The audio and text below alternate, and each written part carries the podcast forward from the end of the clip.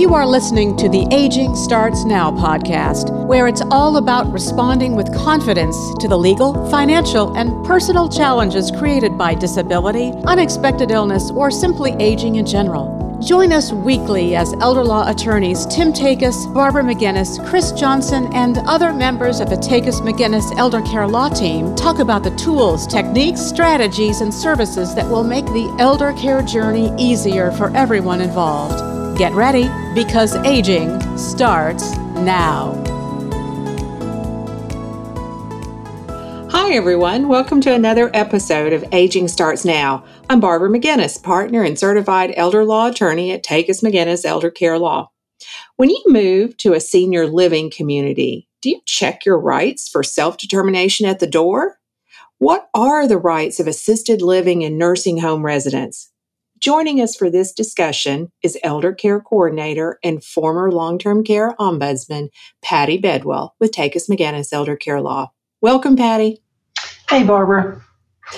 So, how about it? When an elder moves into um, a community, do they still have rights? Actually, they do. They have the same rights that they had before they moved into the community. And that and, and that community that could be any kind of senior living community, independent living, assisted living, memory care, or a nursing home, right? Yep, that's correct.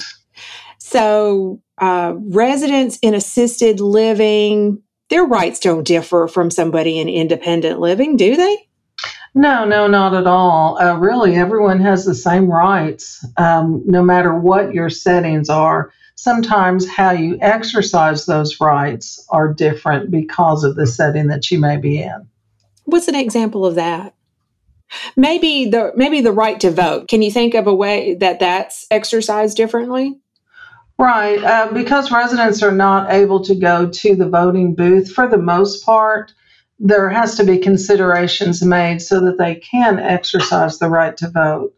Uh, meaning the facility is going to have to take um, pains to be sure that every resident is that wants to is registered, that they receive a, a ballot, and that the ballot is completed and then sent in in the time frame.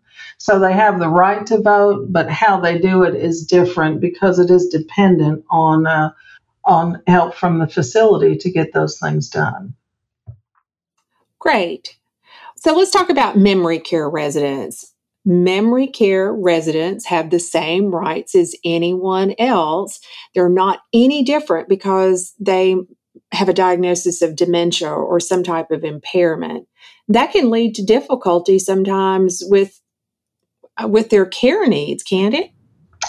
Sure, um, because they do have the same rights as everyone else does. Uh, sometimes uh, maybe they refuse to do some of the things that need to be done. Maybe it's uh, um, eating their meals, maybe it's uh, taking their medications, uh, allowing a treatment to be done, uh, things like that.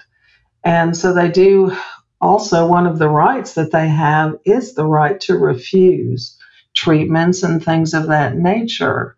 Um, so the facilities really have to kind of walk a fine line to encourage a resident in a memory care facility to take their medications, for instance. You know, maybe they need to uh, walk away from that resident and then come back at another time and try again.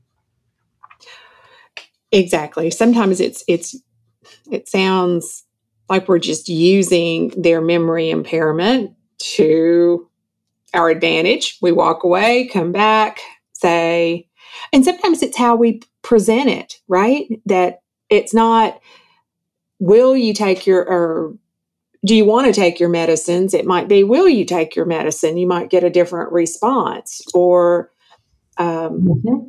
Yeah, that's a great example. Showering, that's another one. You know, um, it's time, uh, let's go take your shower instead of do you want to shower? You know, things like that.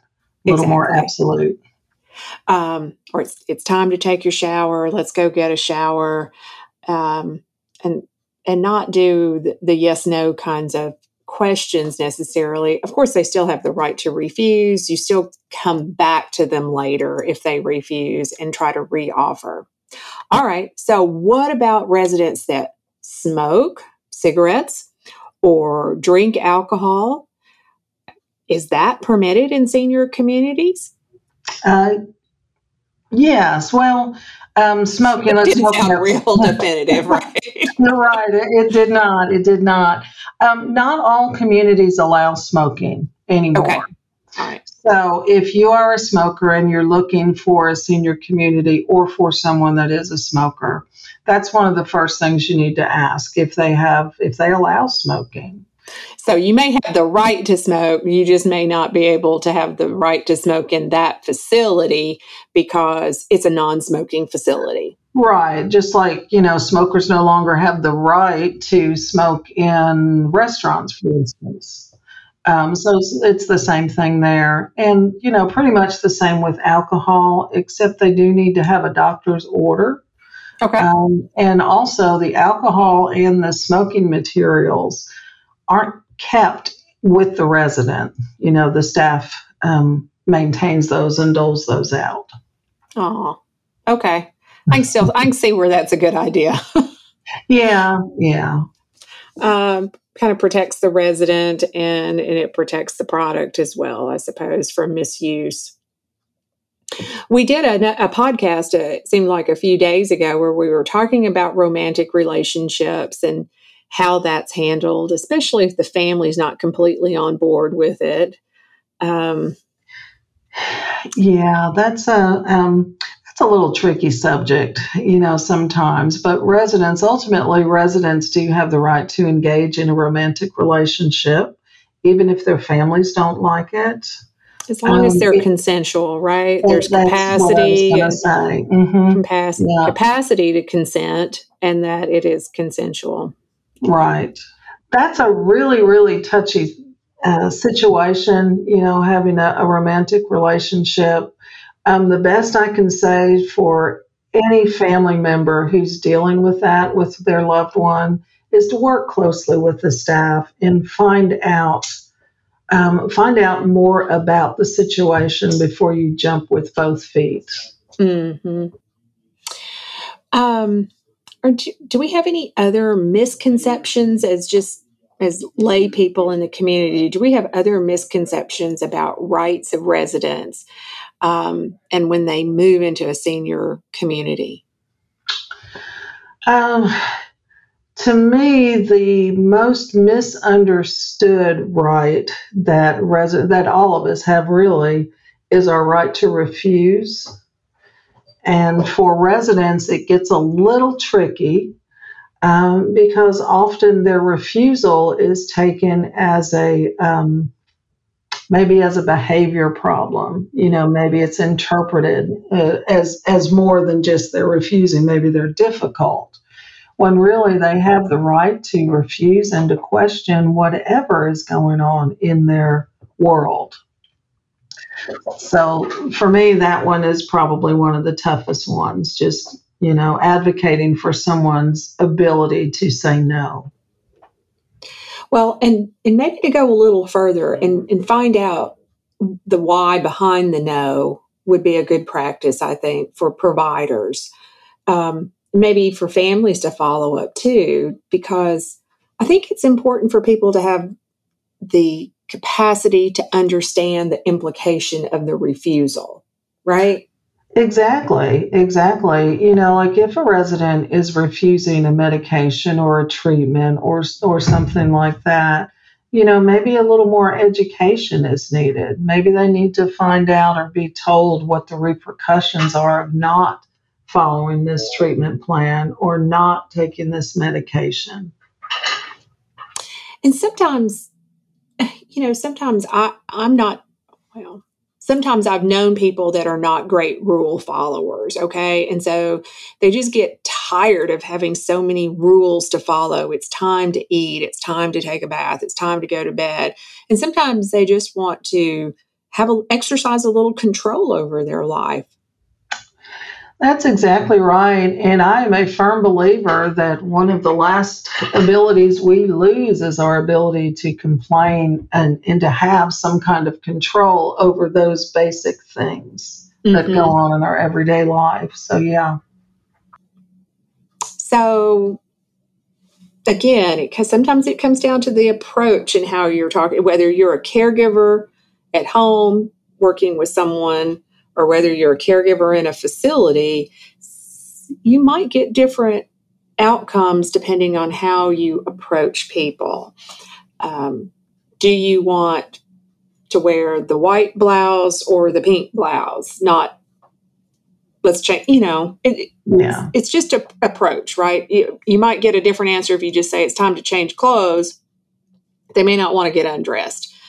I, I don't know you're going to have to get to know your person and uh, and work within your understanding of that person. So continuity of care probably is going to help. I know families get all exercised about um, the f- facilities allowing their person to refuse treatments or baths or meds or whatever because they think that's exactly what they're there for is so that they can get treatment and why are you allowing them to refuse mm-hmm. so it, it really is a big deal it, it it's good that they have the right to refuse, but sometimes it's not in their best interest to refuse. So, as professionals, we have to try to figure out how to remove those barriers, I guess is what I'm saying. Right. That's exactly right. And uh, also for those professionals, you know, there's education that goes on both sides.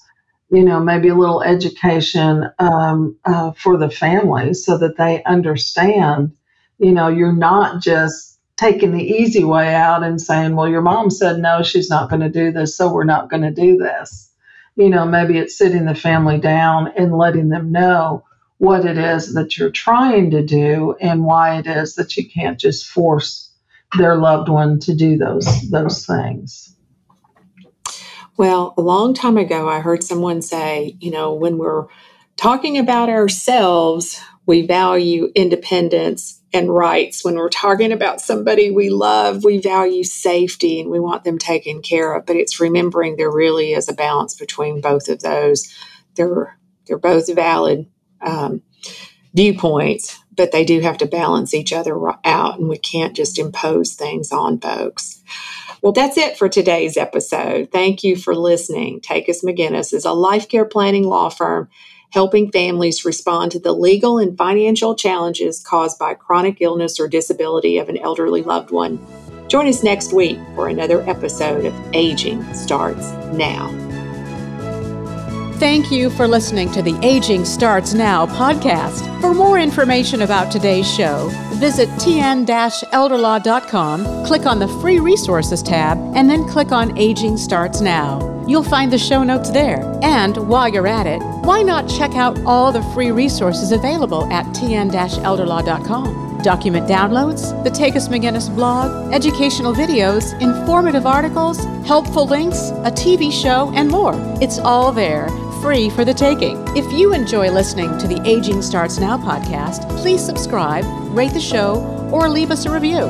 It's easy to do on whatever app you use to listen. We would love your feedback on the show. Aging starts now. We'll be back next week with more candid discussions about challenges created by aging, disability, and unexpected illness.